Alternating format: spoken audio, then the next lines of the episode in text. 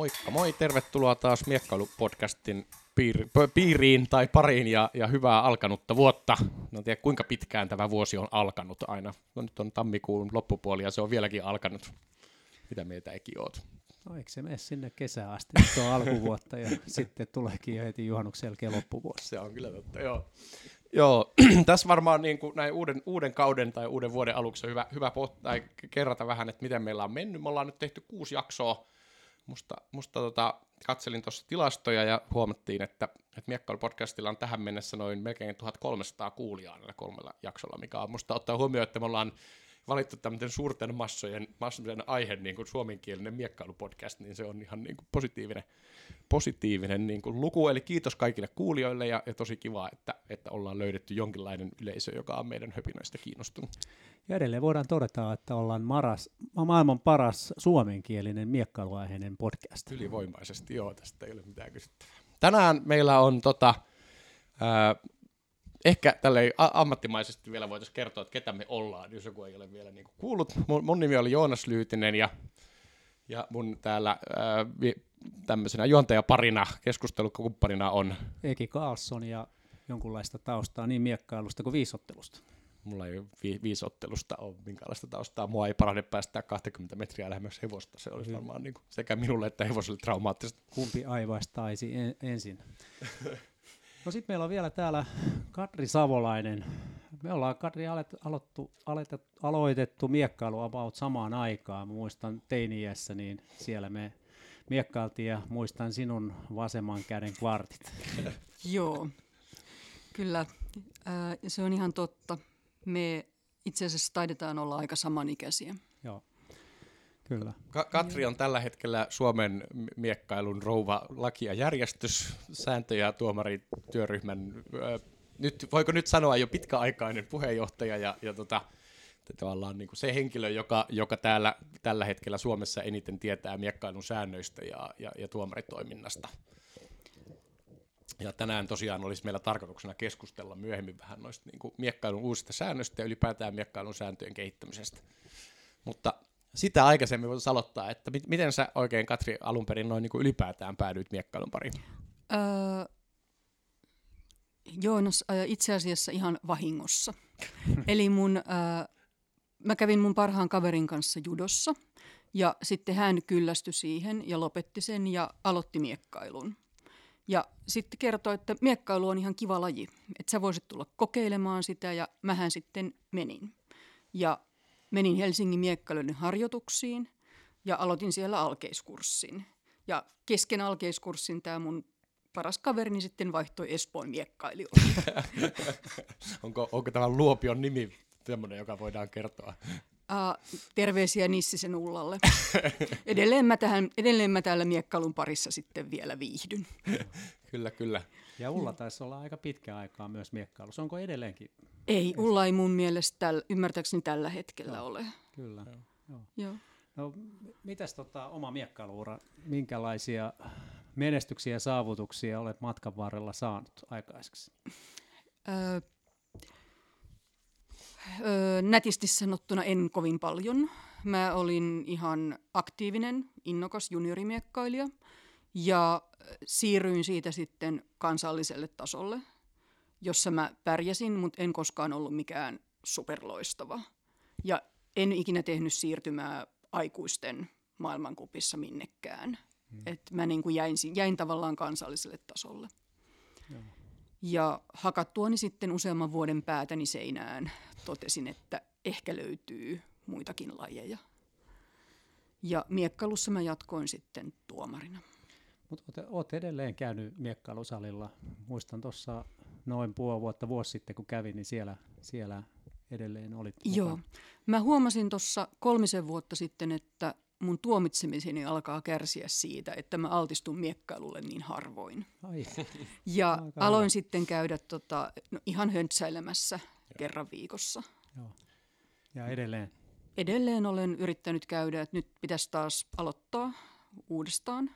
Joo. Mä tota, just toivuin käsivammasta ja tota, just vielä vasemmasta kädestä, niin ajattelin, että hetken aikaa vielä kuntoutan sitä ennen kuin menen sitten harrastamaan kaikkia niitä jännittäviä liikkeitä, mitä miekkailussa voikaan tehdä. Tämä ei ole varmaan suuri salaisuus. Mä muistaakseni mm. olen kertonut sen täällä podcastissa aikaisemmin, mutta että Katri on toisaalta taas se syy, minkä takia minä, minä olen lajin parissa. Muistatko Katri itse? Joo, muistan. Joo. Meillä oli Helsingin miekkailijat aloitti silloin, se aloitti sellaisen uuden toiminnan kuin firmamiekkailu, joka sitten oli, jossa pidettiin sitten sellaisille työtoveri, työtovereille sitten niin kuin hyvin lyhyt miekkailun perehdytys ja sitten leikkimielinen kilpailu. Ja me oltiin Joonaksen kanssa silloin samassa projektissa. Ja mulle annettiin kohtelias käsky järjestää jotain. Ja mä olin sitten hetken aikaa mietin ja totesin, että Helsingin miekkaille tarvii rahaa. Eikö miekkailu olisi tosi hyvä juttu? Ja siellä me sitten oltiin. Joo. Siinä oli itse asiassa vielä semmoinen vaihe, jonka mä muistan, me oltiin joku, joku niin kuin työpäivän jälkeen Kaljalla – ja, ja sitten tuli vaan jotenkin puhetta ja sä kerroit, että sä oot harrastanut miekkailua ja sitten mä totesin, että hei, mun isä on harrastanut Helsingin miekkailussa miekkailua siis lapsena ja nuorena. Joo. Ja, ja sitten hän muutti joskus 14-15-vuotiaana Jyväskylään ja silloin Jyväskylässä ei ollut miekkailuseuraa, että hänen niin miekkailuharrastuksessa jäi, mutta meillä kotona oli se katkenut foretti pyörinyt koko mun lapsuuden jossain nurkassa. Ja, ja, ja siitä mä jotenkin innostuin ja vonguin niin, että se sitten suostuit viemään meidät sinne firman miekkailuun. Ja, ja mä, silloin se oli siis ensimmäistä kertaa, kun mä olin miekka kädessä siinä firmamiekkailussa ja sen jälkeen tuli alkeiskurssille ja sen jälkeen niitä on muutama tunti. Tullut. Eli mitä opimme tästä? Meidän pitäisi antaa ne katkenneet aseet jonnekin perheisiin, että lapset pääsevät altistumaan miekkailuun ja pienestä pitäen ja liittyvät sitten jossain vaiheessa seuraa mukaan. näin. Ok, hei. Kerro Katri, miten sä oikein innostuit sitten itse tuomaroinnista? Ja kerro vähän taustasta, että mitä, mitä olet tässä matka-aikana tehnyt. Meillä itse asiassa silloin, kun mä miekkailin, niin meillä ei ollut oikeastaan mitään muuta mahdollisuutta kuin käydä tuomitsemassa. Eli mä tein varmaan 18-vuotiaana seura- ja kansalliset tuomaripätevyydet. Ja tuomitsin silloin sekä Florettia että Kalpaa, jotta sitten joku suostui tulemaan niihin kisoihin, missä mä miekkailin tuomitsemaan. Ja Mä en ollut mitenkään erityisen hyvä tuomari alkuun. Kesti aika kauan ennen kuin mä itse asiassa opin, että miten sitä hommaa pitää tehdä niin, että siinä ei niin kuin itse traumatisoidu eikä miekkailijat traumatisoidu. Ja ajattelin itse asiassa pitkään, että tämä on sellainen, että mitä voi mukavasti tehdä viikonloppuisin. Niin käyn vähän tuomitsemassa ja kun miekkailu on kuitenkin antanut mulle lajina paljon, niin se on sellainen hyvä tapa antaa takaisin koska mulla ei oikeastaan ole hermoja siihen valmentamiseen ja mulla loppu tavallaan se kilpailemisen tahto, se voiton tahtokin lopahti tuossa jossain vaiheessa. Niin ei ollut oikein sellaista mitään muuta niin kuin fiksua tapaa tehdä mitään hyvää.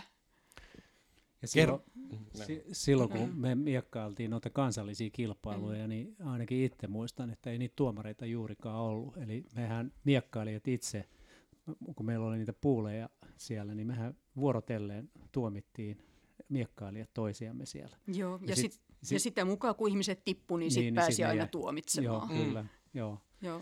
Osa oli sitten enemmän tuomitsemassa ja osa vähemmän. Että. Ja että, siis mä, mäkin muistan, että silloin joskus 90-luvun mm. lopulla, kun mä rupesin käymään kisoissa 90-luvun puolen jälkeen, niin siis silloin vielä muistan, että alkueriä tuomittiin itse. Joo. Ja, ja tota, e- ekoissa kisoissa oli ihan silleen, että yhtään en tiedä mitä teen, ette voi laittaa mua tähän sanomaan mitään. Mutta toisaalta se, se oli ihan hyvä järjestelmä, koska silloin niin kun altistuttiin sille tuomitsemisellekin. Mm. Sitähän ei tehdä juurikaan seuroissa, ja, ja kun se vapaamiekkailu on mitä on.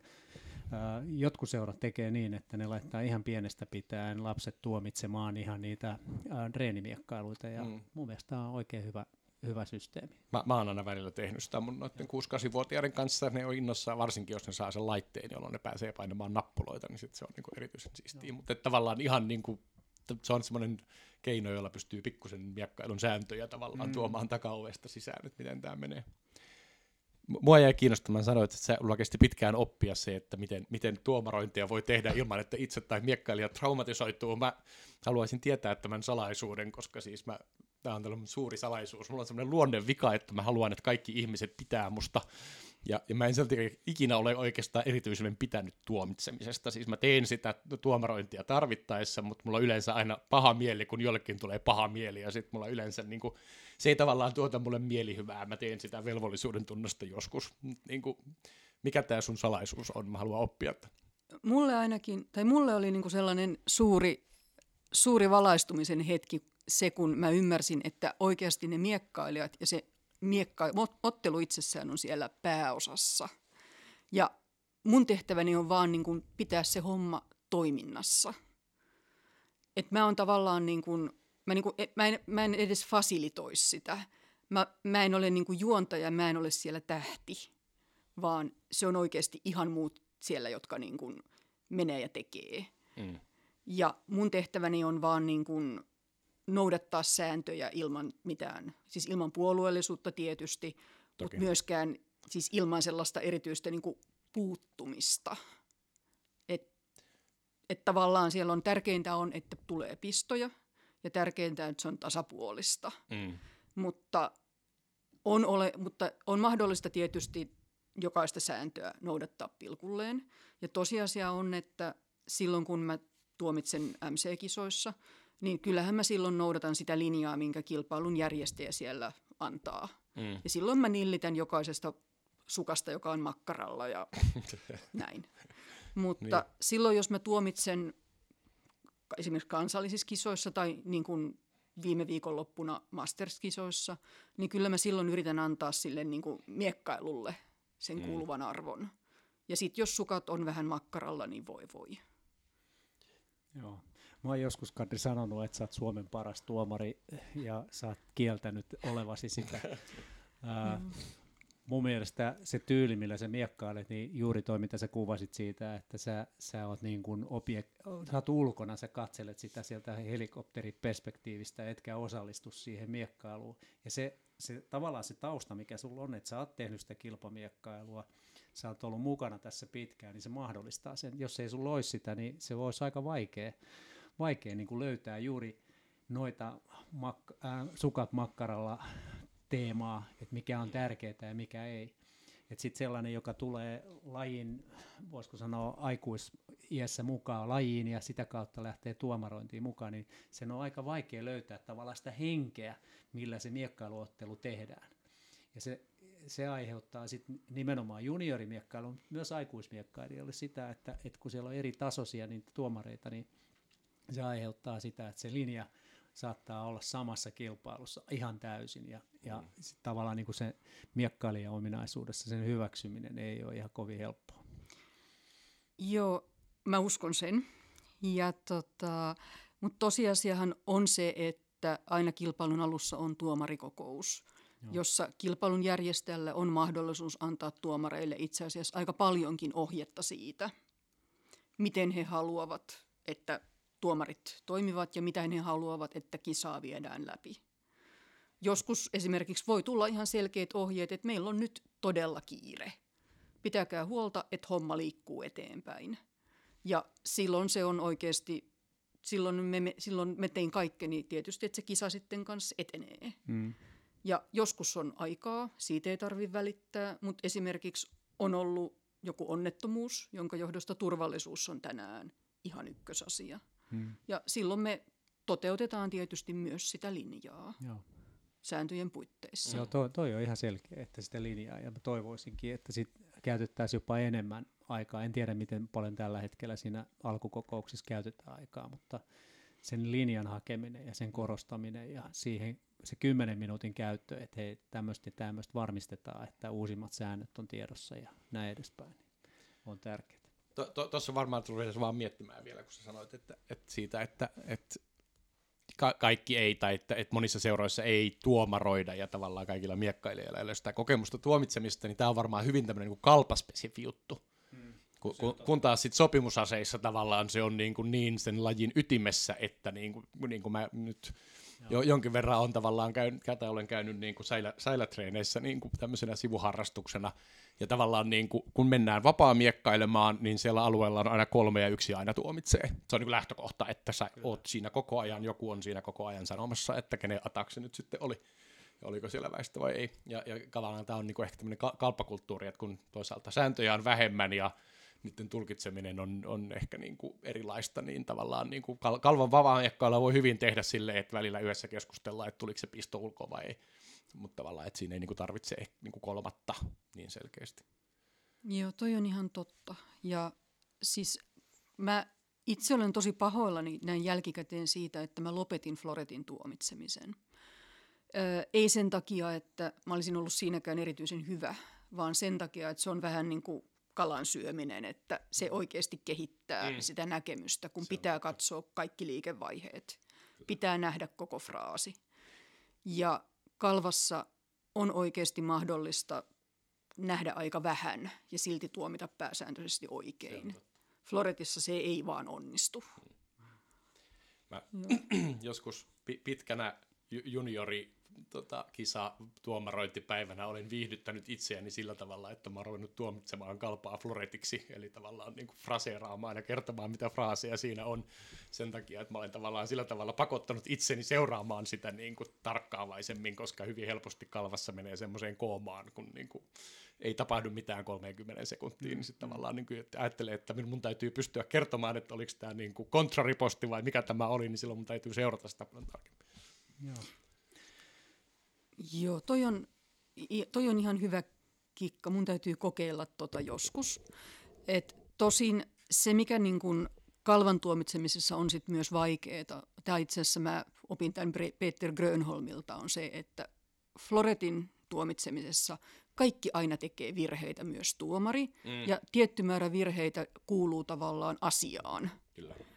Ja kalvassa virhe, tuomari ei saisi tehdä virheitä. Mm. Että tavallaan kun kaikki näkee sit sen mm. ja kaikki tietää, että nyt meni pieleen. Ja siinä mielessä se on, että Floretissa ja Säilässähän on ihan oma, tuo, oma, til, oma fraasikin sille, että en mä vaan tiedä. Kyllä. Mutta okei, okay, no Floretissa sitä ei ole. Mutta kuitenkin siellä on niinku tietyllä tavalla sosiaalisesti hyväksytympää se, että joskus tuomari vaan ei näe oikein. Eikö Floretissa voisi sanoa niinku abstensio? Ei. Okei, okay, se on vaan Se on vaan säilässä. Okei, hei, mites toi nyt tämä sinun vetämäsi sääntö, työryhmä, Sä, mikä sitä? Sääntö- ja tuomarityöryhmä. No niin, laki ja järjestys. Niin mm. sä vedät sitä, ja minkälainen porukka teillä on kasassa? Meillä on itse asiassa tosi monialainen porukka. Meillä on, ö, ensin meillä on Terho Mustonen, joka on eri, erityisesti kilpailun järjestämisestä Joo. kiinnostunut ja Suomen parhaita osaajia siinä. Sitten meillä on Riina Pitkänen, joka on viisottelun kilpailun järjestäjä ja myös viisottelun toimitsija. Meillä on Kimmo Puranen, joka on valmentaja ja jolla on myös pitkä tuomareura takana. Ja sitten meillä on Jonni Korhonen, joka on Suomen aktiivisimpia tuomareita tällä hetkellä ja ö, sekä Floretin että Kalvan tuomari. Joo.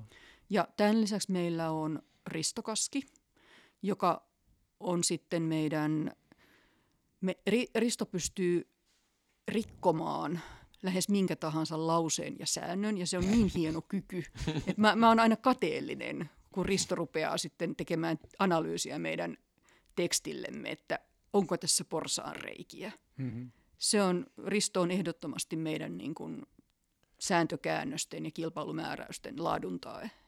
Kyllä. Et me ollaan ihan tarkoituksella, meillä ei ole siellä, niin kuin kukaan ei osaa kaikkea, mutta jokainen osaa jotain. Mitä te teette nyt sitten, mitkä on teidän toimintasuunnitelman pääkohdat? Meillähän on aika paljon sellaista jatkuvaa työtä.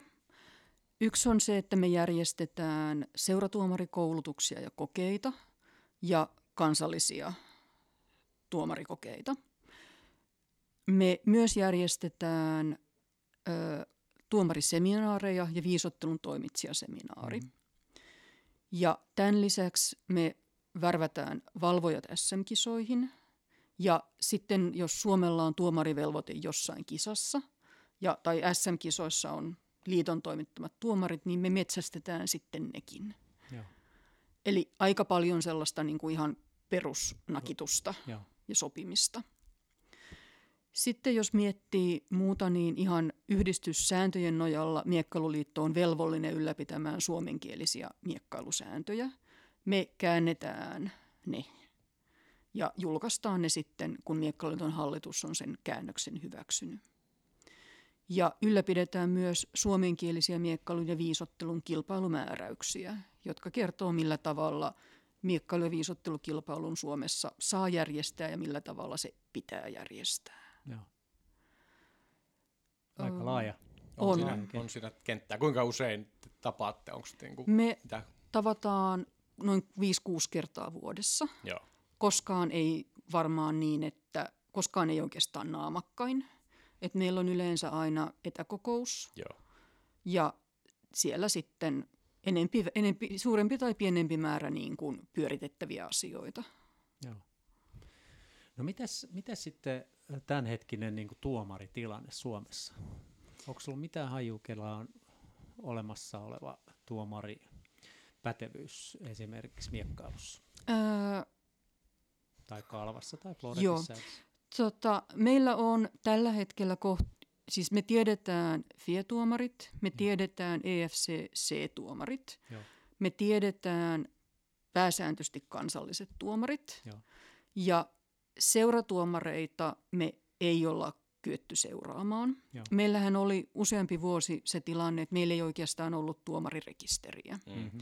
Ja silloin me pari vuotta toimittiin niin, että jos joku ö, kertoi olevansa kansallinen tuomari ja parhaassa tapauksessa näytti sen keltaisen paperikortin, mitä silloin oli, mm. me todettiin, että selvä. Riippumatta siitä, oliko tuomennut viime aikoina vai ei. Mm. Noin mielenkiintoista. Mi- Miten, mikä on seuratuomari ja mikä on kansallinen tuomari? Fie- FIE-tuomari ja EFC-tuomari. Joo, eli kun henkilö aloittaa tuomitsemisen, niin yleensä se ensimmäinen taso on, että se, että hän on seuratuomari. Tällöin hän voi tuomita tietysti seurankisoissa ja sitten tavallisissa kansallisissa kisoissa, mutta ei vielä SM-kisoissa. Ja sitten vuoden kaksi seuratuomaritasolla oltuaan, niin voi tulla SM-kisoihin tekemään sen kansallisen tuomarin näytön. Ja tällöin sit sitä sun tuomitsemista arvioidaan. Ja arvioidaan tavallaan sitä niin kuin muiden kansallisten tuomareiden tasoa vasten. Ja kansallisena tuomarina tosiaan sä pystyt sitten tuomitsemaan SM-kisoja. Ja sitten sulla on mahdollisuus alkaa koota sitä EFCC-tuomarin näyttöä, joka pitää tehdä viidessä kisassa kahden vuoden aikana. EFC on siis European Fencing, Fencing Confederation, niin joo. Euroopan miekkailuliitto. Joo. Ja täällä sitten, ja se periaatteessa vie sen pari vuotta se EFC-näytön kerääminen. Sitten kun sulla on EFC-pätevyys, sä voit jäädä sille tasolle. Silloin sä et pysty tuomitsemaan FIEn, kiso, FIEn kisoissa, mutta sä oot oikeutettu menemään FIE-kokeeseen, tuomarikokeeseen, jos sun maa sut sinne ilmoittaa, tai sun miekkailuliitto sut sinne ilmoittaa. Ja sitten FIE-kokeen läpästyään susta tulee FIE B-tason tuomari. Ja tämän jälkeen on mahdollista taas sitten erillisen prosessin kautta päästä FIE A-tuomariksi. Ja jos mä oikein muistan, niin se Aasta b tai Bstä Ahan tie oli, oliko se kolme vai, kolme vai viisi vuotta Okei. Okay. jat, käytännössä jatkuvaa tuomitsemista. Me, meillä on siis tällä hetkellä Suomessa on niin kuin A-tason Ei tuomari. ole yhtään. Eikö Peter Grönholm? Ei, Peter on kahden aseen FIE B-tuomari. Okei. Okay. Onko muita? Muita kahden aseen tuomareita ei ole. Ja oikeasti kahden aseen tuomarit olisi todella tervetulleita. Tällä hetkellä trendi on se, että EM- ja MM-kisoihin ei pääse tuomitsemaan, ellei ole vähintään kahden aseen pätevyyttä. Joo. Ja käytännössä se tarkoittaa, että tuomarit, joilla on yhden aseen pätevyys, niin kannattaa tehdä se toinenkin, jos haluaa niin kuin kehittää sitä tuomariuraansa ja päästä oikeasti arvokisoihin Joo. tuomitsemaan. Okay. No vielä siihen kysymykseen, mi- mikä arvio sulla on, että kuinka paljon meillä on tuomareita, niitä kansallisen tason tuomareita? Meillä Kalvassa, on, ootas nyt. no suurin piirtein. Mä luulen, että heitä oli, mä just lähetin nyt sille jakelulistalla postia. Mun mielestä siellä on, olisiko siellä 15-20 nimeä Joo. Kalvas tällä hetkellä. Joo. Floretissa mun mielestä on 10-12 nimeä. Niinkin hyvä tilanne. Joo. Joo. Ja tota, et Floretissa me päästiin just sen rajan yli, että meillä niinku pääsääntöisesti alkaa olla joka kisassa tuomareita kolmesta eri seurasta. Mm. Joo. Et se on ollut tavallaan sellainen parin vuoden jatkuva pienen ahdistuksen aihe, kun tuomareita on yhdestä tai kahdesta seurasta ja silloin on vaikea saada otteluihin puolueettomia tuomareita. Miten säilä? Öö, Säilällä mun mielestä kansallisen, kan, siis Säilällä on se tilanne, että siellä on itse asiassa niin kuin FJ-pätevyyden omaavia tuomareita, taitaa Joo. olla yhtä paljon kuin kansallisia. Joo. Mutta Säilässä se tuomarien määrä on pienempi. To- toki siis säilän miekkailijoiden määräkin on pienempi, Joo. että, että yleensä Niin, niin, kuin yhdellä tai kahdella tuomarilla on kisat vedetty läpi niin kuin Joo. kansallisella tasolla. Joo, että Säilässä on itse asiassa Mika luvannut kyllä pyhästi pitää, pitää tota, seuratuomari ja kansallisen tuomarin kokeen jossain vaiheessa. Okay. Sitten varmaan voitaisiin siirtyä paljon keskustelua herättäneeseen asiaan, eli, eli siis jos oliko se joulukuussa oli, oli tota kansainvälisen miekkailuliiton FIEN kongressi, jossa tehtiin paljon päätöksiä siitä, olivatko ne viisaita vai ei, niin siitä voimme nyt käydä pitkän ja syvällisen keskustelun. Mutta mut tavallaan niin kun ko- kolme tällaista keskeistä asiaa, mi- mitkä, mitkä on nyt niin kun tä- tämän vuoden tai tällä kaudella niin kuin ajankohtaisia, joista varmaan voisi hyvä keskustella. Asiantuntija on paikalla. Eli en, ensimmäinen on tämä, tämä Kalvan passiivisuussääntö, joka nyt muuttui ja on nyt tullut siis ihan niin kuin viralliseksi säännöksi. Siitä on nyt suomennoskin olemassa ja Fie, Fie on vielä lähettänyt siitä niin kuin pumaskallisen selvityksiä, että mitä se oikeastaan niin kuin loppujen lopuksi tarkoittaa. Keskustellaan siitä. Se, sen jälkeen voitaisiin lyhyesti keskustella tämän kauden aikana – käytävistä kokeiluista, joita on kaksi kappaletta, josta toinen on se, että, että Floretista on ajateltu poistaa valkoinen valo, ja, ja Säilässä oltaisiin hyväksymässä äh, flash eli ryntäys. Ja, ja tota, kaikki, kaikki kolme esitystä ja kaikki kolme päätöstä on herättänyt paljon keskustelua, mutta jos mennään nyt ensiksi tähän passiivisuussääntöön, jota Suomessakin kai Kuopiossa tammikuun alussa ensimmäistä kertaa on kokeiltu, ja, ja, ja nyt oli juniorikisat Tampereella viime viikonloppuna, jossa sitä on kokeiltu. M- miten tämä uusi passiivisuussääntö nyt noin niin kuin lyhykäisyydessään menee? Sääntöhän ei ole millään tavalla lyhyt, mutta se, äh, siinä missä aikaisemmin passiivisuudessa rangaistiin otteluajan menetyksellä, niin tällä het- tai siis tää uu- tässä uudessa säännössä miekkailijaa, joka on tappiolla, rangaistaan yleisesti ottaen sillä, että sen tilanteesta tulee vielä huonompi.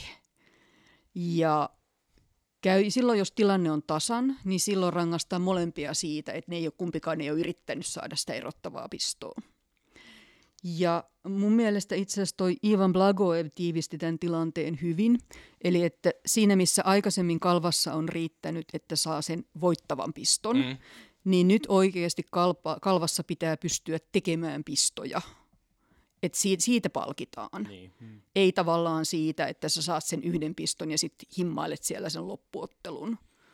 Eli tämä muuttaa nimenomaan sellaisten miekkailijoiden, jotka ovat olleet puolustavia, niin heille, he, heille tämä on oikeastaan aika, aika iso asia. Ne, jotka ovat olleet hyökkääviä miekkailijoita kalvassa, niin heille tämä on itse asiassa ihan, ihan hyvä, hyvä juttu, koska he todennäköisesti olisivat joka, joka tapauksessa. Kyllä. Ne, jotka eivät osaa hyökätä, niin kärsivät nyt tästä uudesta säännöstä. Tä- Tämä on varmaan just näin. Ma- Max Heinzerian tämä tuskinkaan osti haittaa.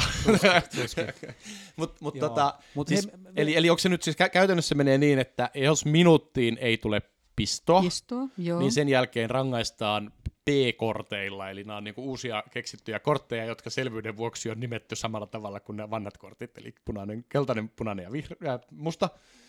Eli, eli ensimmäisen minuutin jälkeen, äh, jos ei ole tullut yhtään pistoa tilanne tasan, niin molempia, tai sitten häv- häviöllä olevaa rangaistaan ensin keltaisella kortilla, Joo. ja sen jälkeen, pu- Miekkailu jatkuu.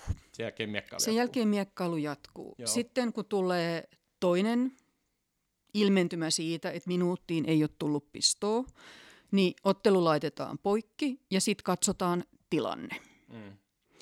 Ja jos miekkailijat on tasatilanteessa, molempia rangaistaan. Se, jolla on pohjalla ei mitään, saa keltaisen, ja se, jolla on pohjalla keltainen, saa punaisen. Ja punainen tarkoittaa tässä Rangaistuspistoa. juuri näin. Ja sitten jos tilanne on epätasainen, niin häviöllä olevaa rangaistaan. Ja jos sillä häviöllä olevalla on pohjalla keltainen, niin se saa P-punaisen. Ja jos sillä ei ole pohjalla mitään, niin sitten se saa keltaisen. Ja sitten miekkailu jatkuu.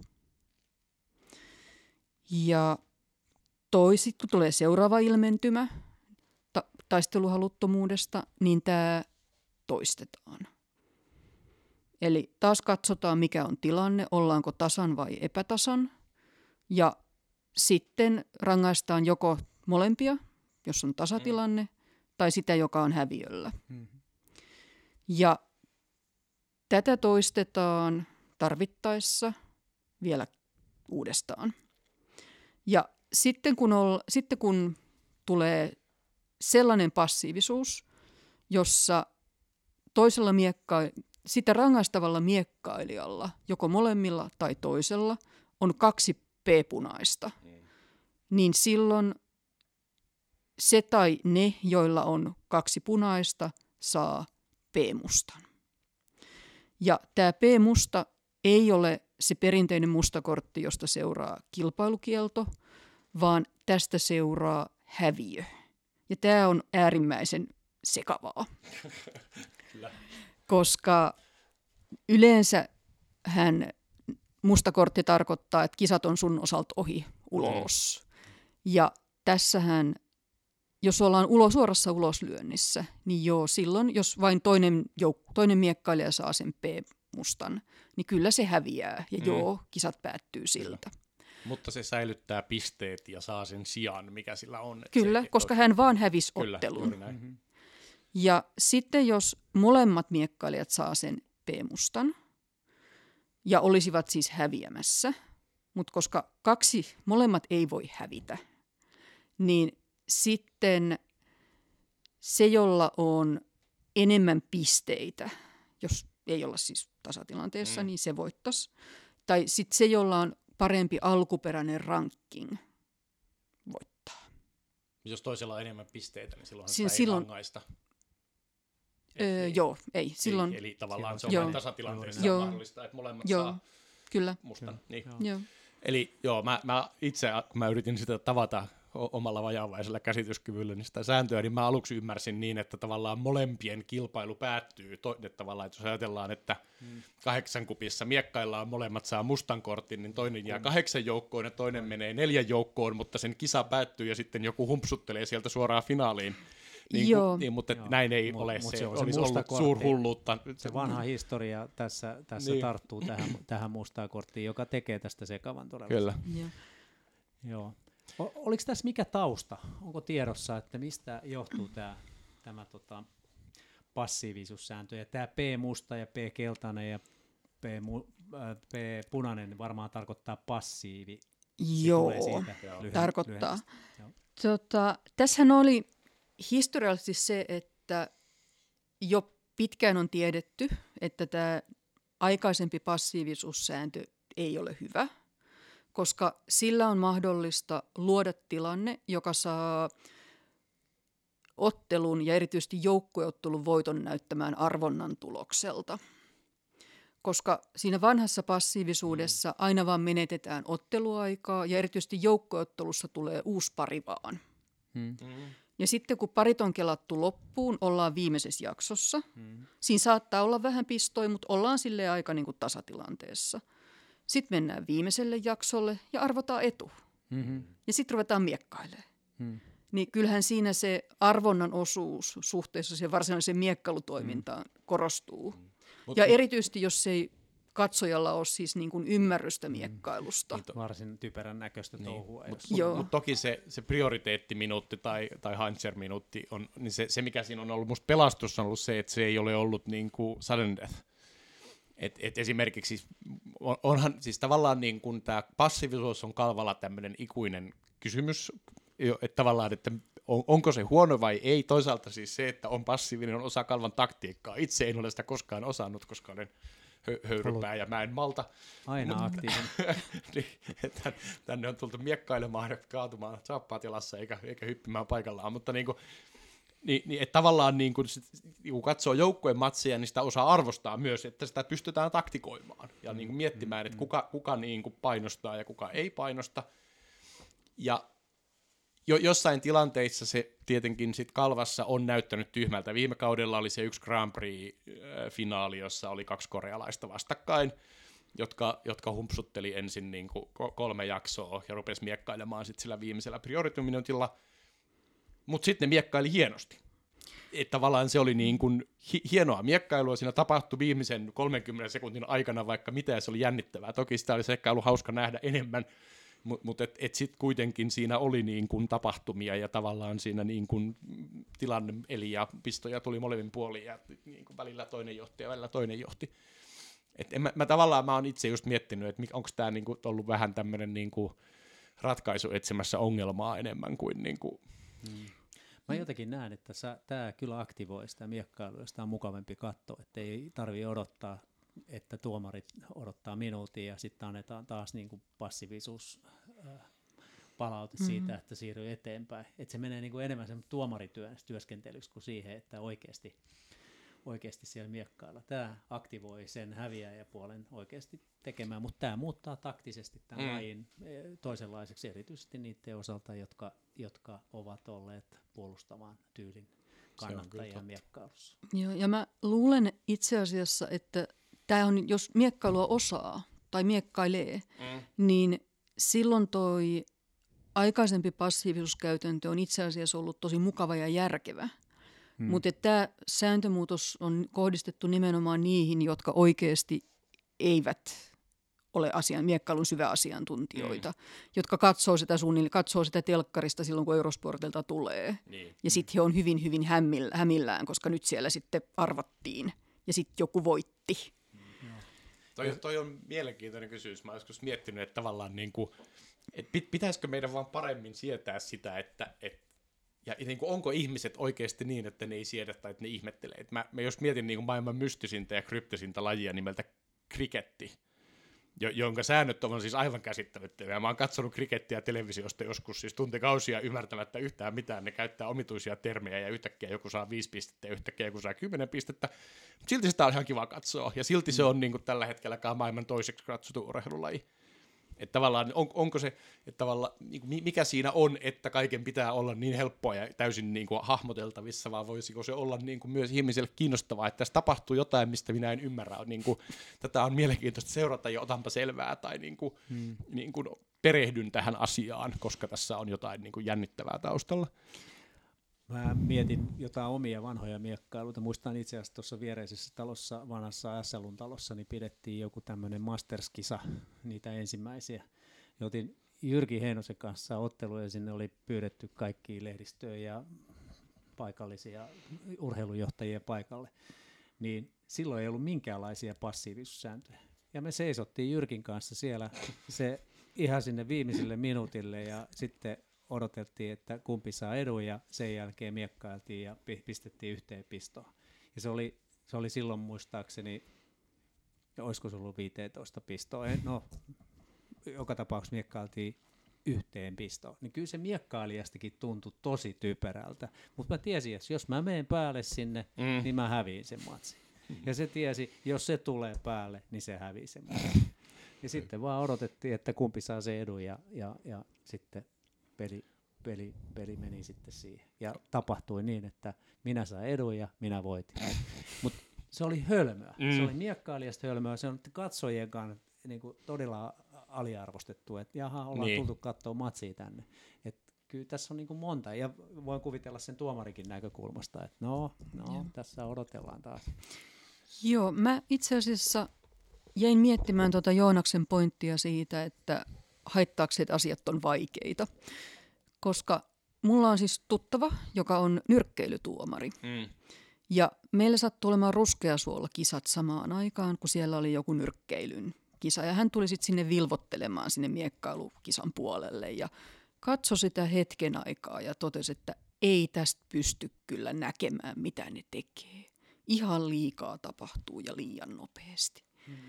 Ja tota, hän oli kuitenkin oikeasti ammattilainen siinä, että hän seisoo kehässä ja kun ihmiset sitten hakkaa toisiaan mm. siinä vieressä. Mm. Ja hänen mielestään miekkailussa oli niin kuin ihan liikaa tapahtumia ja tempo liian nopea ja liikkeet liian pieniä. Niin kyllä mä niin kuin tavallaan symppaan sitä, että siis miekkailua on tosi vaikea seurata. Mm. Se on totta. Mm. Toi, toi on niin. Toisaalta sitten mm. ymmärtääkseni tällä hetkellä kai suosituin televisiolaji on säile, joka nyt on niin kuin kaikista nopeinta, jossa tapahtuu kaikista eniten, jossa vain ryntäillään. Niin kuin, mm. tai niin kuin, että tavallaan, mm. et, et vielä niin kuin tavallaan Kalvassa ja Floridissa on ehkä helpompi nähdä ilman hidastusta, mitä tapahtuu säilästä. Sun on niin kuin tosi vaikea. Mm. Siinä, siinä mm. on näyttäviä, näyttävää va- vauhtia ja vipelystä, mutta... Säilässä kumpikin huuttaa vielä lopuksi. Totta kai, kyllä joo. Mm. Niin, en, en tiedä, mä, ehkä mä oon vaan muut hirveä muutosvastarintani, mutta jotenkin mä en tiedä, tiedä tästä säännöstä. Mut, mut. Mä, mä, mä, tykkään tästä säännöstä ja odotetaan, odotetaan tota, mitä, mitä miekkailijat Joo. ja tuomarit, mitä. Tämä on hyvä, niin. hyvä vielä, mm. että tässä lukee, että tämä on kokeilu, eikö vaan? Ja tämä on kai nyt ihan, niin, tämä on ihan pysyvä. Pa- tämä passiivisuussääntö on ihan, tai siis taisteluhaluttomuus on okay. ihan pysyvä. No. Ja itse asiassa mulla on sellainen mielikuva, että jo viime FIen kongressiin yritettiin tuoda uutta versiota. Joo. Ja se vedettiin takas viime hetkellä. Et silloin oli selkeästi valmisteltu jotain ja sitten se ei mennyt läpi, jos, läpi sieltä niin kuin viimeisistä vaiheista. Jos mä, eikö se ollut sellainen e-, esitys, jossa, jossa tavallaan arvottiin etu joka minuutti? Eli mm. tavallaan se oli niin, että jos minuuttiin ei tule pistoa, niin että tavallaan, että ensin arvotaan etu, miekkailija saa A saa edun, jos ei tapahdu mitään, niin miekkailija A saa pisteen, ja sitten seuraavalla minuutilla miekkailijalla B on etu, ja sitten jos ei tapahdu mitään, niin miekkailija B saa pisteen. Se, se oli musta niinku tämmöinen systeemi joka, joka ei sitten mennyt läpi. Niin, Joo. Enpä ihmettele, olisi ollut aika monimutkainen seurata. Niin, Joo. mietittiin ja keskusteltiin siitä ihan samaa, että jos tämä on vaikea ymmärtää niin kuin ihmisille, Joo. jotka katsovat lajia, niin se, että arvotaan satunnaisesti jotain ja pisteitä ilmestyy niin kuin randomilla, niin se on ehkä vielä vaikeampaa. Joo, tässä on kuitenkin se, että tämä ohjaa itse asiassa voimakkaammin kuin se aikaisempi passiivisuussääntö. Mm. Että kyllähän tässä selkeästi annetaan sellaista viestiä, että aktiivisuus hyvä. Se on totta. Niin, jos Kyllä. se, niin. se häviöllä oleva miekkailija tee, niin se on ihan sama sitten, että pistääkö se niin. toinen, niin. toinen häntä vai... Niin. Et se, se on sitten tavallaan arvostuskysymys, varsinkin kun joukkue kisassa, niin tämä tavallaan vie pois sen niin kuin yhden aseen, joka usein varsinkin ehkä niin kuin, tak, tai niin kuin teknisesti tai, tai niin kuin he, he, heikommalla joukkueella on ollut, joka on se, että niin kuin laittamalla miekkailijat oikein järjestykseen ja pelaamalla sen taktisen pelin oikein, niin pystyy ehkä vahvempiakin joukkoita voittamaan. Et... Hei, asia, jota me ei käyty läpi vielä tässä, niin oli tuo joukkuekilpailu, mutta myös se, että missä tätä sääntöä, sääntöä tota, käytetään. Tätähän ei käytetä siellä äh, puuleissa vai käytetäänkö? Ei käytetä. Joo, eli tämä on ainoastaan kupottelussa, pudotus, pudotusottelussa käytettävä sääntö. Mites, mites joukkuepuolella? Joukkuepuolella tämä toimii ihan samalla tavalla. Eli ensimmäisestä, eli koko joukkueottelua pidetään niin kuin yhtenä laskentajaksona, jonka sisällä nämä kortit kumuloituu, jonka sisällä tätä taisteluhaluttomuutta seurataan. Ensimmäisestä ilmentymästä jaossa keltaista, seuraavasta, mutta ottelu jatkuu. Toisesta ilmentymästä jaossa tilanteesta riippuen keltaista ja punasta. Ja kolmas ja neljäs ilmentymä toimii samalla tavalla.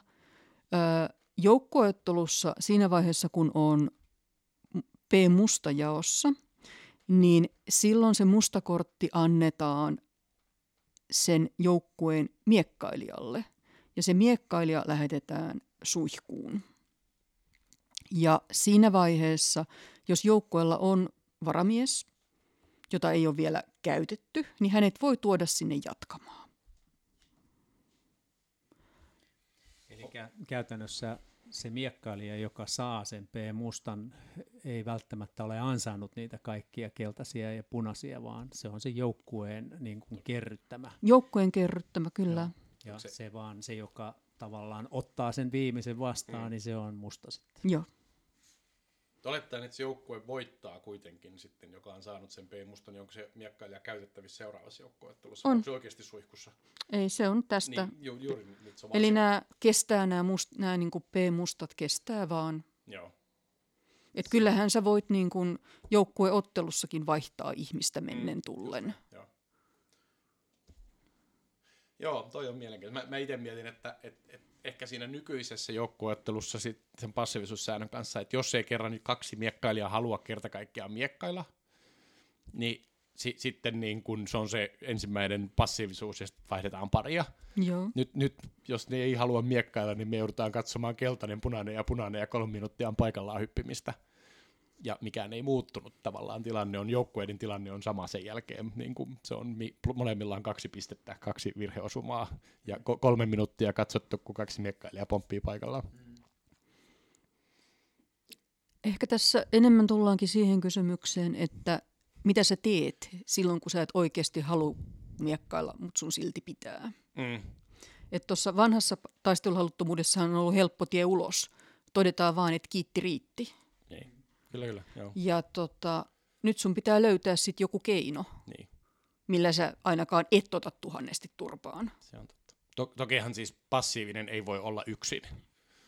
Et sä voit olla, yrittää olla tosi passiivinen, mutta jos se toinen ei anna, niin huonosti käy. Että, et Kyllä. Niinku, et, et si- sikäli se on aina niin kuin kahden miekkailijan päätös, että, et niinku, että nyt ollaan passiivisia.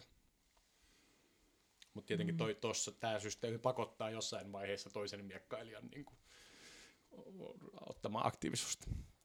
Mutta mennäänkö me e- eteenpäin? Tämä on mielenkiintoista. Varmaan niin tässä tulevaisuudessa näkee, että miten, miten tämän kanssa käy. Ehkä, ehkä mä olen väärässä ja tämä on pa- parasta sitten valmiiksi viikaloidun maksamakkaran. Mutta tota, valkoinen valo ja floretti. Tämä oli nyt siis kokeilu, joka tavallaan sen piti tulla säännöksi, mutta sitten päädyttiin ilmeisesti siihen, että se tuli kokeiluun. Eikö se niin ollut? Ää, ei, tämä oli, tää oli ymmärtääkseni, tämä oli esitys. Joo. Ja sitten tästä niin kun itse asiassa aika silleen ennakoidusti todettiin, Kyllä. että tämä on muutoksena niin iso, Joo. että kokeillaan ensin. Samalla tavallahan kokeiltiin säilässä sitä lyhennettyä aloitusetäisyyttä. Ja siinä kokeilustahan todettiin, että tämä ei toimi. Just näin.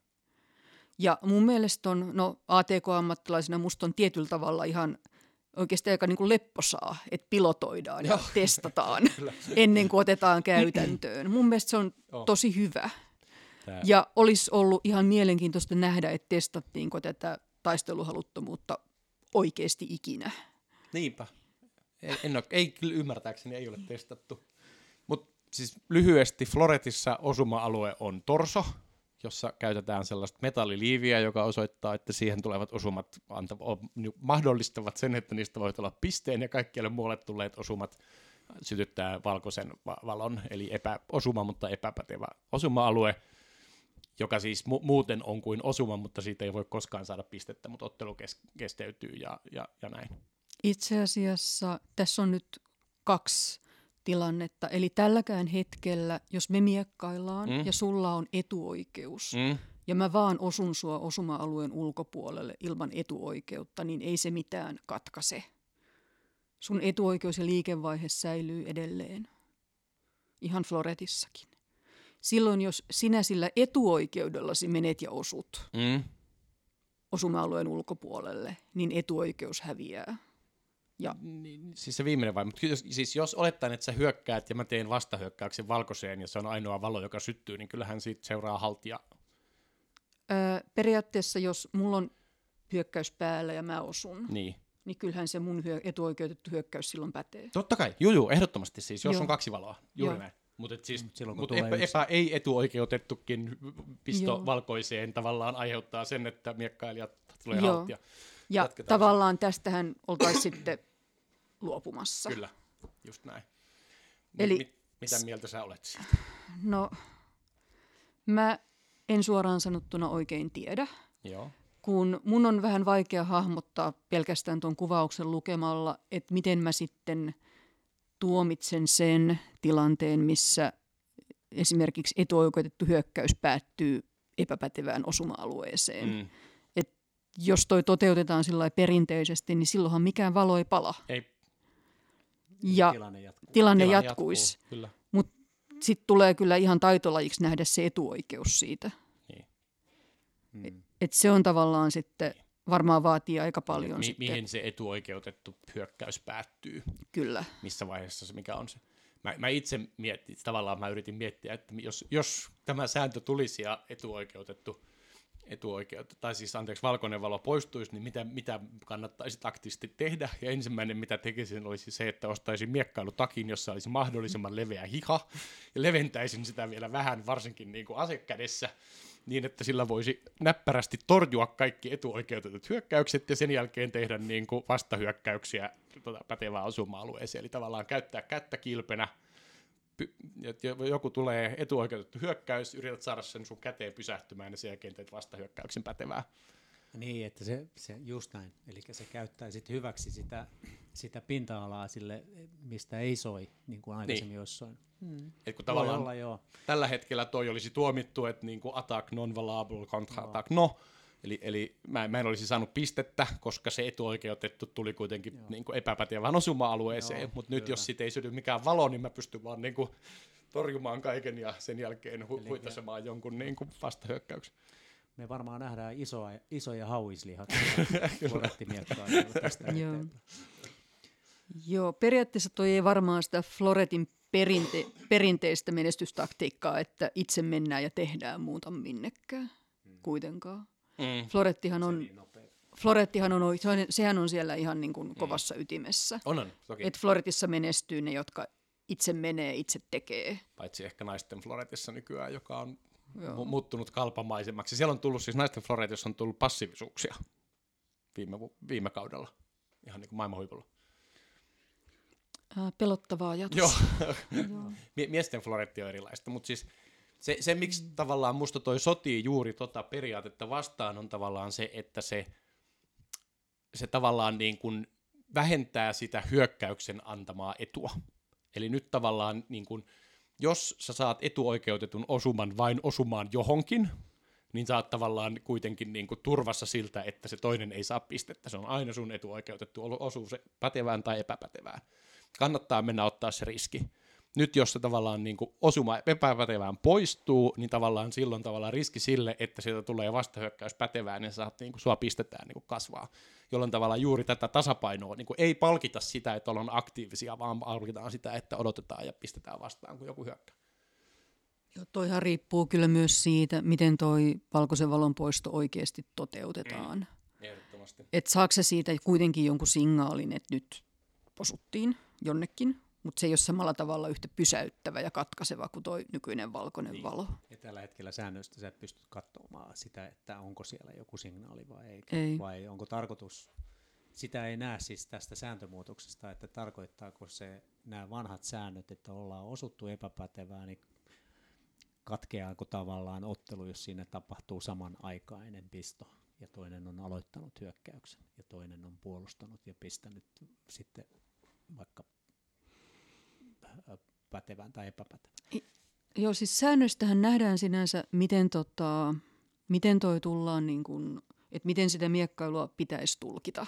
Joo. Enemmän kysymys on siitä, että millä tavalla, että saako se tuomari niin kuin mitään indikaatiota siitä, että nyt osuttiin jonnekin muualle. Mm. Koska se vaikuttaa varmaan vaikuttaa siihen, miten hän käsittelee sen hyökkäyksen päätty, etuoikeutetun hyökkäyksen päättymisen.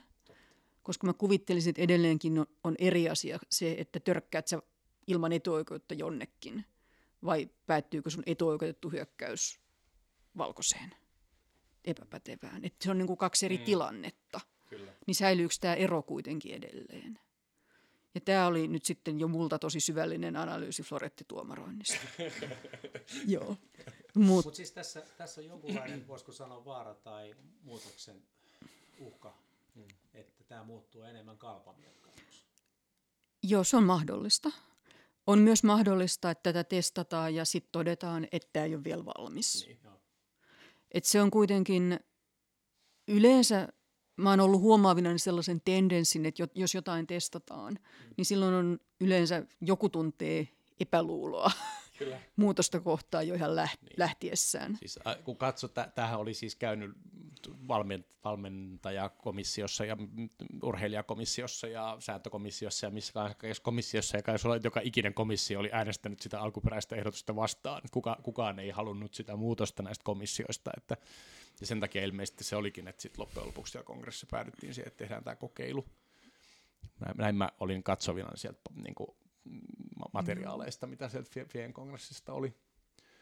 Mutta onko tämä, mä, mä mietin, että miksi tämä sääntö on keksitty, tai miksi tämä halutaan muuttaa. Ilmeisesti se varmaan siis liittyy siihen, että taas again, että jos ei ymmärrä miekkailua, niin on hämäävää katsoa niin kuin ottelua, jossa syttyy valkoisia valoja ja ottelu keskeytyy ja kukaan ei saa pistettä. Joo, ja välillä se valkoinen valo vaikuttaa ja välillä ei. Niin. Et sehän on, onhan se hämäävää. Mm. Ja, ja siis tavallaan niin kuin ehkä Floretin pitkästyttävin piirre välillä on niitä matseja, jossa tulee tosi paljon valkoisia, niin, niin tavallaan se, että mitään ei tapahdu. Koko ajan ottelu keskeytyy ja koko ajan niin kuin lähdetään uudelleen miekkailemaan ja niin kuin piste, pistetilanne ei muutu ja taas tuli epäpätevä, taas tuli epäpätevä. Ja muistan jo, jossain vaiheessa, kun itse kokeilin Florettia, niin silloin, kun jos oltiin johdolla ja aikaa oli vähän, niin pistettiin tahallaan epäpätevää käteen, jolloin Mm. saatiin peli poikki ja taas muutama sekunti toimimaan. Eli ainakin nyt yksi asia tällä saataisiin pois pelistä. Ikinä en ole tehnyt En niin, että ole. olisin hyökkääjää pistänyt tahallaan käteen. Joo, tämmöisenä vanhana flikkimiehenä, niin se oli aika helppoa. Joo. Hyvä. Se, se, se, on siis, onko se niin, että näitä, näitä kahta, tätä ja tota, kohta juteltavaa Säilän Flashia, niin näistä siis kokeillaan jossain juniori maailmankupin kilpailuissa nyt Joo. kuluvalla kaudella, muutamassa. Joo. Eli näitä molempia muistaakseni kokeillaan juniorimaailmankapeissa, koska näillä ja osa vielä kilpailujen ulkopuolella, Joo. koska näil, näitä ei haluta vahingossakaan sekoittaa olympiakarsintoihin, jotka lähtee kohta käyntiin. Kyllä, kyllä. Että tavallaan varmaan senkin takia toi taisteluhaluttomuusmuutos tuotiin noin kiireellä, koska periaatteessa sääntöjen pitäisi olla vakaat Mm. olympiakarsinnan ja olympialaisten ajan. Niin, Niin tavallaan loppu peliaika se on totta. muuttaa sitä, jos toi piti saada kuntoon olympialaisiin. Niin, Sä- Säile ja Flash, mi- mistä siinä on kysymys? Ihanaa. Lessi tulee takaisin Kyllä. säilään. Tätä on odotettu. Joo, ei tule täydellisenä, Ai. että joo. Eli tuossa on, varovasti pohditaan sitä, että josko säilässä sittenkin voitaisiin sallia hyökkäyksen lopettaminen, tai siis anteeksi, hyökkä, niin kuin hyökkäyksen lopettaminen ly, niin kuin lyhyeseen flashiin, viimeisen vaiheen tavallaan flashiin.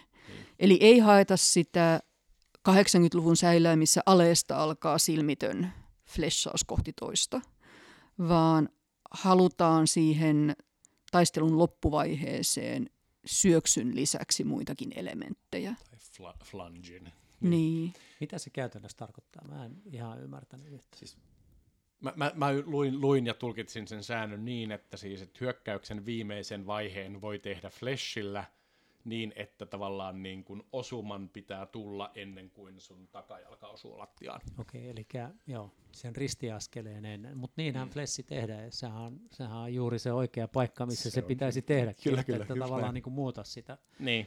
Nyt sitten tuomarille tulee vaan vaikeus katsoa, että tapahtuuko se pisto tai sivallus ää, ennen kuin se vasen jalka tulee siihen. Mutta mut tavallaan säilätuomarit on hyviä katsomaan Joo. sitä, koska säilässä muutenkin tavallaan niin kuin osuma, esimerkiksi syöksyssä, niin sen niin kuin osuman pitää tulla ennen kuin sun etujalka alkaa tulemaan. Joo. Eli, eli se lasketaan r, tota, remissiksi, jos sä tuut ensin jalalla ja sen jälkeen kädellä. Joo. Eli se pitää tulla aina käsijalka, niin kuin se viimeisen vaiheen. Eli tavallaan toi, toi on jotain, mitä säilätuomarit on tottunut katsomaan. Joo.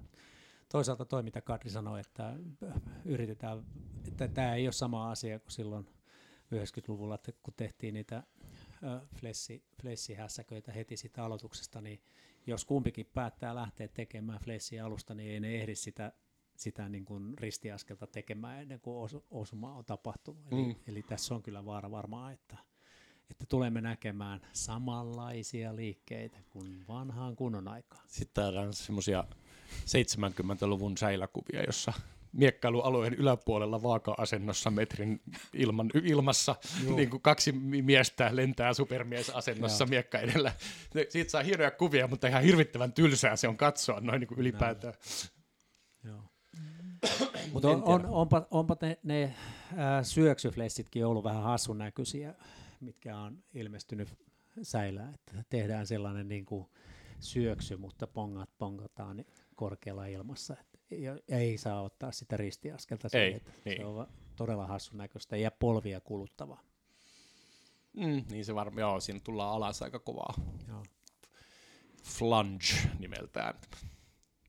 Lunge ja flash yhdistettynä. Joo, jännityksellä Jäämme odottamaan. jäädään odottamaan, mutta jotenkin niin kuin tuntuu, että noi, et, et okei, että et toi passiivisuussääntö on, on tavallaan iso muutos, mutta se ei kuitenkaan muuta kalvan perusluonnetta tietyllä mm. tavalla, mutta jotenkin tulee sellainen olo, että sekä tämä valkoinen valo Floretissa ja, ja, ja tota, toisaalta niin kuin flashi säilässä ehkä on sellaisia, jotka niin kuin vielä enemmän voi vaikuttaa siihen koko niin kuin lajin perusluonteeseen. Olisi hauska nähdä niistä kokeiluista jotain videoita, että miltä se näyttää. Eiköhän kun niitä YouTubesta tapahtuu. kohta löydy. Varmasti, ja Joo. varmaan, niin kuin, varmaan pu, puidaan. Et- Ja hauska nähdä, että käykö tässä, niin kuin, tuleeko tä- tässä niin kuin uudet säännöt vai tuleeko tässä taas tämmöinen Russian Box of Death-ilmiö, joka oli siis tämä ly- lyhennetty säilön aloitusetäisyys, josta Katri puhui, jota puuhattiin isolla tohinalla ja joka, joka oli käytössä ilmeisesti niin kuin puolikaut, yhden kauden, ja joka sitten vähin äänin luovuttiin kokonaan. Se, eikö se, se oli käytännössä, että, siis, että niin kuin aloitusviivaa säilössä siirrettiin Siirrettiin niin kuin eteenpäin, eteenpäin. Jotta, jotta siihen ei tuu sitä symmetristä, kumpikin miekkailija ottaa askeleen niin. Niin. ja sitten alkaa miekkailu. Oli. Si- Mutta siinä mun mielestä se sääntö tuotiin ihan selkeästi kokeiluna. Mm, Joo. Ja siinä oli arviointipiste ja joo. sitten vaan todettiin, että kokeilu ei jatketa.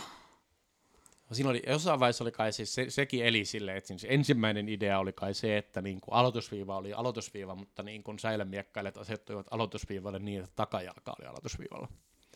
Ja sitten sit toinen vaihe oli se, että sitä aloitusviivaa siirrettiin se 30 senttiä tai puoli metriä eteenpäin. Et se niin kuin, ja, ja niin kuin sit sitä luotettiin. Maton valmistajat kiittää. Kyllä. Hyvä. Mutta toi oli musta vielä mielenkiintoinen kysymys, että et on, onko esimerkiksi just kalvassa, että onko toi niinku juuri ennen kesken olympiadin niinku järkevää tehdä tuommoinen passiivisuussääntömuutos, varsinkin jollekin puolustavalle miekkailijalle toi voi olla niinku career limiting move koko, koko sääntömuutos. Onko se tavallaan reilua? Vai olisiko se pitänyt tehdä sitten heti niinku olympialaisten jälkeen ennen seuraavaa olympiadia? Jos ajattelee, ajattelee nyt vaikka tuota passiivisuussääntöä, niin kyllähän se on aika, aika dramaattinen. On pari kertaa jo tässä tainnut sanoakin, että jos sä oot puolustava miekkailija ja sä oot tehnyt 20 vuotta puolustavia liikkeitä ja yhtäkkiä tuleekin niin kuin velvoite, että jos oot häviöllä, niin hyökätä. Mm. Ehkä viedä sitä sinne viimeisille hetkille ja, ja pitää vaikka tilanne yhden piston, antaa sen vastustajan ottaa yhden piston etu ja alkaa tekemään sitten duunia vasta lopussa tai odottaa taktisesti, että kaveri hyökkää ja ottaa väistö, väistöripostilla Mm. sen, sen piston. Että kyllä, kyllä tuo on aika, aika kova, että se, se tehdään kesken olympiadin. Joo, mä taas näen, että periaatteessa, okei, sitä yritettiin tuoda vuosi sitten, jolloin se olisi ollut aika suoraan itse asiassa mm. niin kuin olympialaisista seuraamusta. Kyllä. Ja siinä ei onnistuttu, ja nyt on tavallaan viimeinen hetki tuoda sitä ennen kuin säännöt pitää jäädyttää. Totta. Että tavallaan niin kun se tuodaan nyt niin pian, kun FIE siinä nyt onnistuu. Niin. että, ja ensi vuonna sitä ei olisi enää voitu tuoda, Ei. koska silloin se olisi ollut liian lähellä olympialaisia. Joo, mutta jo- jotenkin mä koen, että tällaiset asiat, niin nehän voitaisiin tuoda silleen pitkäjänteisesti, että sanotaan, että hei, tämmöinen sääntö on todennäköisesti tulossa kahden vuoden kuluttua. Mm. Eli jos me ollaan eletty ilman tätä sääntöä nyt jo pidemmän aikaa, niin voitaisiin hyvin elää niin kuin seuraavaan olympiadiin asti, Tai- koska me ollaan Mm. hyvin, hyvin eletty mm. tässäkin vaiheessa. Tai esimerkiksi niin, että, että nyt, nyt tämä sääntö otetaan käyttöön kadeteille ja ensi Joo, vuonna junioreille näin. ja Joo, sen jo. jälkeen niin kuin olympialaisten jälkeen senioreille ja sitten ve- veteraanit saa miekkailla niin kuin ne haluaa siihen asti. mitään moderneja hömpötyksiä enää tuoda. Silloin ennen oli paremmin kaikki kuitenkin. Hyvä. No, mutta jännityksellä aina, tosiaan hauska nähdä, että miten toi vaikuttaa nimenomaan niin kuin kalvan, kalvan niin kuin maailmanrankingin ja, ja noin ensimmäisiin MC-kisoihin, että kohta se alkaa nähdä. Ilmeisesti Heidenheimissa, mä en tiedä, oliko sieltä vielä mitään niin kuin kokemuksia. Siis siellä sitä oli käytetty ja tota, ymmärtääkseni joukkuekisoissahan toi tuntuu nopeammin ja kovempaa. Joo. Koska siellähän on aikaisemmin voinut periaatteessa olla mm-hmm. kahdeksasottelus passiivinen mm. ilman, että koira perään haukkuu. Kyllä. Ja nythän rupeaa jo niin kuin kolmannen, neljännen yrityksen jälkeen sattumaa. Se on T- tässä on, mä, mä en ole nähnyt niitä, siis joku oli sellainen jo, oliko se nyt niin kuin Sveitsi vastaan Korea, jossa miesten siis kalvan joku MC-joukkuekilpailu, jossa kahdeksan osaottelun jälkeen tilanne oli 3-2 ja, ja sen jälkeen siellä oli Heitzer ja joku Park, ja sen jälkeen molemmat pisti yli 25 kertaa niin kuin kolmessa minuutissa, sitten se oli semmoista hurlumheitä se kolme, kolme viimeistä minuuttia. En mä tiedä, voihan sekin olla viihdyttävää semmoista. Niin kuin. Mm. Mutta tosiaan nähdään. Hei, ihan mu- muutama tämmöinen lopettava kysymys. Jos saisit päättää, mitä sääntöä muuttaisit miekkailussa, niin mikä se olisi ja miten? Tai, vai onko sulla joku lempisääntö, jota et missään nimessä haluaisin muutettavan? Itse asiassa mulla on lempisääntö. Eli tota, mun mielestä ää, viestimuotoinen joukkueottelu on oikeasti merkittävä parannus miekkailun joukkueottelussa. Here, here. Ja se on, miekkailuhan on aika leimallisesti yksilölaji. Mm. Ja joku Joonas on joskus kertonut mulle, että tämä miekkailijoiden johtaminen on kuin kissoja paimentais. ja tota, mun mielestä se on ihan nerokas tapa saada kolme yksilöurheilijaa tekemään työtä yhteisen tavoitteen eteen. Kyllä. Kuitenkin niin, että niiden sitä omaa ominaisluonnetta ei mitenkään olennaisesti muuteta. Mm. Eli tämä ei ole niinku mitään, tämä ei ole niinku tennistä, missä sulla oikeasti kuitenkin vaihtuu pelitaktiikka, mm. jos sä pelaat nelinpeliä versus mm. kaksin peliä. On. Vaan tässä oikeasti kuitenkin on niinku edelleen, tämä on edelleen yksin peliä, yksin miekkailua mutta sulla vaan on yhteinen tavoite. Hmm. Eh, ehkä tuo passiivisuussääntö muuttaa vähän tuotakin ideologiaa tässä, mutta, mutta ja. joo, mä, mä oon kyllä samaa mieltä. Siinä on iso muutos tapahtunut tässä viestimuotoisessa joukkue. Ja, ja toihan on siis selkeästi niin kuin kalvan ominaisuus että tavallaan että Säilässä ja Floretissa tavallaan joukkuekisankin mm. niin kuin, tavallaan taktikointimahdollisuus on, on niin kuin pienempi, että sä, Säilässä pitää mennä täysillä päälle koko ajan, ei voi niin kuin, jäädä hi- himmaa tai odottaa, että, että niin kuin, pelaamaan aikaa ja olemaan jarrumies, mm. että et, tavallaan että on kalvassa luonut sen mahdollisuuden tavallaan siihen taktiseen elementtiin ja just tohon, ja sitten tavallaan jotkut joukkueet on ollut siinä hyviä, mä en edes muista kuinka, siis Ranskan maajoukkue voitti miesten maailmanmestaruuden, oliko se neljä vai viisi kertaa peräkkäin, ilman niinäkin vuosina, kun niiden niin kuin henkilökohtaiset tulokset oli huonoja, niin joukkueena ne niin kuin pystyi niin kuin rakentamaan sen taktiikan ja jotenkin hengen silleen, että ne aina vaan voitti. Hmm. Ja, ja tota, et se, se, on ollut hyvä juttu. Ehdottomasti. Ja siis nyt kun veteraaneissa on miekkailu niitä semmoisia ei, ei viestimuotoisia niin joukkuekisoja, niin onhan ne tylsiä. Siis tavallaan niin kuin, ne, ne poistaa sen mahdollisuuden, no toisaalta siis sen mahdollisuuden, mikä viestissä on pahinta, on se, että silloin kun niinku ei kerta kaikkiaan kulje, niin silloin kun alkaa vuotaa, niin sitten sulla on semmoinen olo, että sä voit vuotaa ihan hirveästi ja, niinku, hmm. ja tulee sellainen olo, että päästäkään pois täältä, tämä on ihan kamalaa. Mutta sitten taas kun kulkee, niin tavallaan niinku yksi ihminen voi tavallaan nostaa ja viedä koko joukkueen ja kantaa sitä eteenpäin, ja se on ollut tavallaan makeeta. Hmm. Samaa mieltä. Harri, Hyvä. kerro tässä lopuksi vielä, että mikä on sun paras muisto miekkailusta tai miekkailupiireistä näiden vuosien aikana, joita... Mm. Itse asiassa mun paras muisto liittyy joukkuekisaan sekin. Ja meillä oli joskus, silloin kun mä vielä, silloin kun mä miekkailin, niin meillä oli HFMssä joukkue, joka yleensä pärjäsi noissa jo, naisten kalvanmestaruuskilpailuissa ihan hyvin. Ja yhtenä vuonna meillä oli sitten se tilanne, että ihmiset, siellä oli, kaikki oli niin kuin sairaana ja kipeänä ja oli, oli niin kuin, et ei oikeasti päässyt paikalle. Ja sitten meillä oli joukkue, joka ei todellakaan ollut niin kuin sitä kaliberia kuin HFM-joukkueet yleensä on. Ja me vedet sitten värvättiin sinne niin kuin kisapaikalle ja mä taisin itse asiassa olla se joukkueen sen kapteeni. Ja me käytiin sitten siellä kisan alussa sellainen, me tultiin kisapaikalle ja meille kerrottiin, että niin, kun te, teidän, te itse asiassa ette ole yhtään niin hyviä, niin me ollaan pudotettu teidän sijoitusta pari pykälää alaspäin alkurankingissa. me ollaan arvotettu teidät tonne neljänneksi tai viidenneksi. Ja me oltiin vähän sillä että kiitti vaan, tästä lähtee. Ja sitten me ruvettiin käymään sitä kisaa ja se oli sellainen vanhanmuotoinen tosiaan, missä joukkoissa otellaan viiden piston otteluita. Ja sitten meillä oli hirveän tarkka taktiikka, että kaikkien pitää niin kuin, siellä oli sitten, että mun piti käytännössä voittaa kaikki ottelut, joihin mä pystyn. Sitten siellä oli niin kuin, kaikilla muilla oli niin kuin, että oli aina jotain, että yksi ei saanut vammauttaa itseään yhtään enää lisää. Ja toisen piti sitten pitää päänsä kasassa koko ajan, ettei se tavallaan niin kuin, sitten että sillä pysyy miekkailu niin kuin millään järjellisellä laatutasolla. Ja meillä oli sit, jokaisella oli joku tällainen niin kuin, tehtävä. tehtävä oikeasti. Ja me sitten suoritettiin niitä tehtäviämme koko sen päivän. Ja me ö, päästiin itse asiassa niin kuin kultaotteluun. Me hävittiin se sitten ihan niin kuin 9-1. Ja ihan siis niin kuin miten sattuu. Voitettiinko yhtään ottelua, koska me oikeasti oltiin about ja rallaa kisan viides, viidenneksi paras joukkue. Mutta me niin kuin silkalla tsempillä ja sillä niin kuin yhteishengellä mm, mm. ylitettiin itsemme. Ja se tuntui tosi hienolta. Mm. Ja kyllä mä niin kuin edelleen, kun mä tapaan niitä ihmisiä, niin mulle tulee sellainen niin kuin lämmin hyvä olo siitä, että me ollaan oikeasti, niin kuin, että silloin me niin kuin tehtiin jotain, mm. mihin meistä kukaan ei, ole pysty, ei, pysty, ei olisi pystynyt niin kuin yksin. Mm. Ja mm. se on oikeasti hyvä muisto.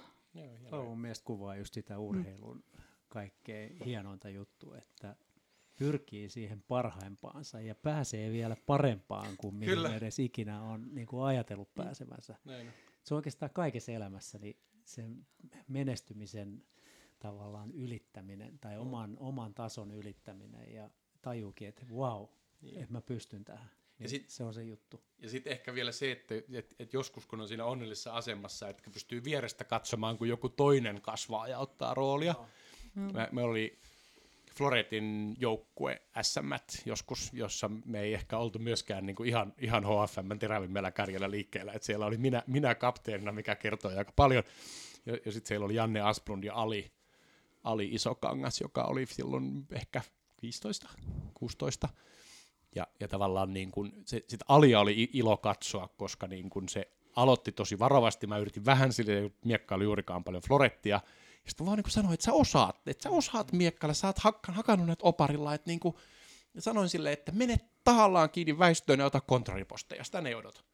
Ja, ja sitten se niin uskalsi ruveta miekkailemaan – meni sinne väistöihin kiinni ja sen jälkeen vaan niin puhtaasti kontrariposteella ja niin nopeudella alkoi pieksemään niitä isoja ylioppilasmiekkailijoiden kavereita niin kuin yksi mm. toisensa jälkeen. Tosi se oli vielä sen verran lyhyt, että siinä oli se hyvä puoli, että ne usein pisti siitä yli, koska, koska Ali, mm. Ali oli aika pieni.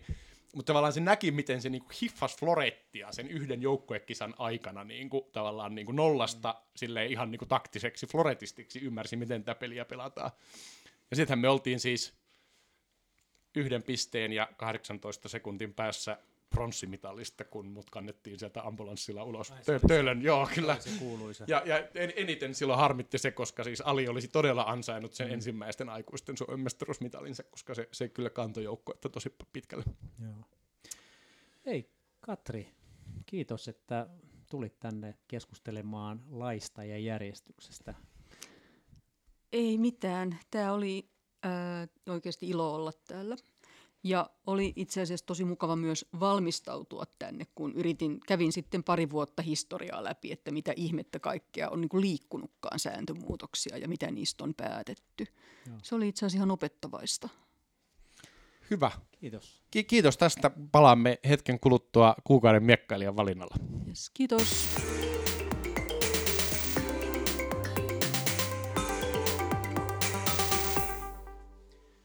Perinteenä aina valita kuukauden miekkailija tai miekkailuteko. Ja ää, tässä oikeastaan raati päätyi hyvinkin yksinkertaiseen ja simppeli ratkaisu. Meillä on ää, viimeisen kuukauden aikana yksi ylitse muiden oleva miekkailuteko. Mikä se Joonas on? Ei kai tässä niinku ole mitään sanansijaa, että, että jos Bratislavan tota, kadetsirkuit kilpailussa, jossa oli joukkuekisassa mukana 72 joukkuetta, niin Suomen, Suomen kadettipojat miekkaili, miekkaili viidenneksi, niin se on kyllä aikamoinen miehen työ pojilta, että ei, ei, niin kuin, ei varmasti ole niin kuin mitään sanansia siitä, että kukaan muu voisi olla miekkailija tai miekkailu, miekkailuteko tässä kuussa, kun, kun nämä pojat Akseli Heinamaa, Marko Kuhta, Robert Kyykkänen ja Petri Pironen. Kyllä. Matkalla tuli voitto niin Virosta kuin USAsta.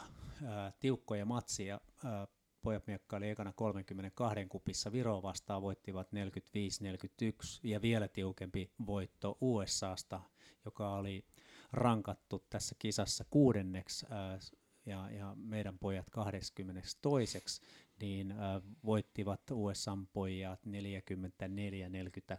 44-43 kova suoritus. Se on kyllä tosi kova suoritus. Ja tuossa viime, viime jaksossa, kun Peter Neljäksen kanssa keskusteltiin, niin mu- muistaakseni se oli niin, että Suomi on voittanut Viron kaksi kertaa yhden kerran silloin, kun Viro antoi ne vahingossa voittaa. Ja, ja toisen kerran silloin, kun, kun tota, ä, pojat kävi voittamassa Viron mestaruuden joskus joukkueen mestaruuden joitain vuosia sitten, ja nyt, nyt, nyt on siis käynyt kol- kolmas kerta. kerta. Joo, ja epäilen, että tämä ei ollut antovoitto. Ei, mä itse asiassa sattumalta tuon kisan aikana huomasin Viron miekkailuliiton Facebook-sivulla päivityksen, että nyt Suomi on meidät voittanut. Siinä oli vähän semmoista katkerannoloista sävyä kyllä. No. Mitäs Kadri olet mieltä näistä pojista? Uh, hieno tulos joukkueelta. Ja tosi hienoahan tässä on se, että sama joukkue on nyt itse asiassa menossa myös EMiin, mm. kadettien EMiin. Ja si- hyvä, että saivat harjoitusta ja toivottavasti sama tahti jatkuu myös siellä. Kyllä. No niin, loistava. Meillä on siis äh, nuoria lupaavia muitakin kuin Joonas Lyhtinen tässä suomalaisessa miekkailukentässä. Nämä nimenomaan nuoria lupaava on nyt ne sanat, joilla kuvaisin itseäni tässä miekkailun saralla. Mutta tota, joo, ja, ja, siis vaikka niin kuin, ei kai siinä kauheasti e-, epäilystä ole, ettäkö, etteikö Aksu olisi se vahvin miekkailija tuossa joukkueessa, niin, niin tavallaan se, se mikä tuossa oli hienoa, että, että niin kuin koko, koko joukkueella voitettiin ja tavallaan niin kuin taktiikka onnistui ja, ja niin kuin kaikki, kaikki ylsivät niin kuin omaan parhaaseensa tai ainakin lähelle omaa parastaan, että, että se, se oli niin kuin iso, iso joukkuevoitto, Joo. Eikä, eikä vaan niin kuin yhden ihmisen sankariteko. Kattelin tuossa Tampereella äh, sekä Akselin, äh, Markon että Robertin otteluita, toki Petrinkin otteluita, niin pitää kyllä sanoa, että Robert Kykkänen ja Marko Kuhta niin on menneet vuodessa valovuoden eteenpäin miekkailussa. Et, et en yhtään ihmettele, että ovat, ovat menestyneet tuolla joukkueena. Hyvältä näyttää ne nuoret ovat sillä tavalla vastenmielistä ja ikävää jengiä, että ne kehittyy ja tulee paremmiksi, koskaan pitänyt niistä. niin siis, ja mitä meille tapahtuu. Kyllä, no. Eli kuukauden miekkailijat ovat äh, kadettipojat, siis pojat 17-vuotiaiden, voisiko sanoa maajoukkue, joka, joka menestyi täällä Prahassa – Bratislavassa. Anteeksi, Bratislavassa kansainvälisessä kilpailussa, jossa oli 72 joukkuetta ja henkilökohtaisissa kisoissa jopa 350 osallistujaa. Ajatelkaa, 72 joukkuetta joukkuekilpailussa. Järjetön määrä. Hyvä.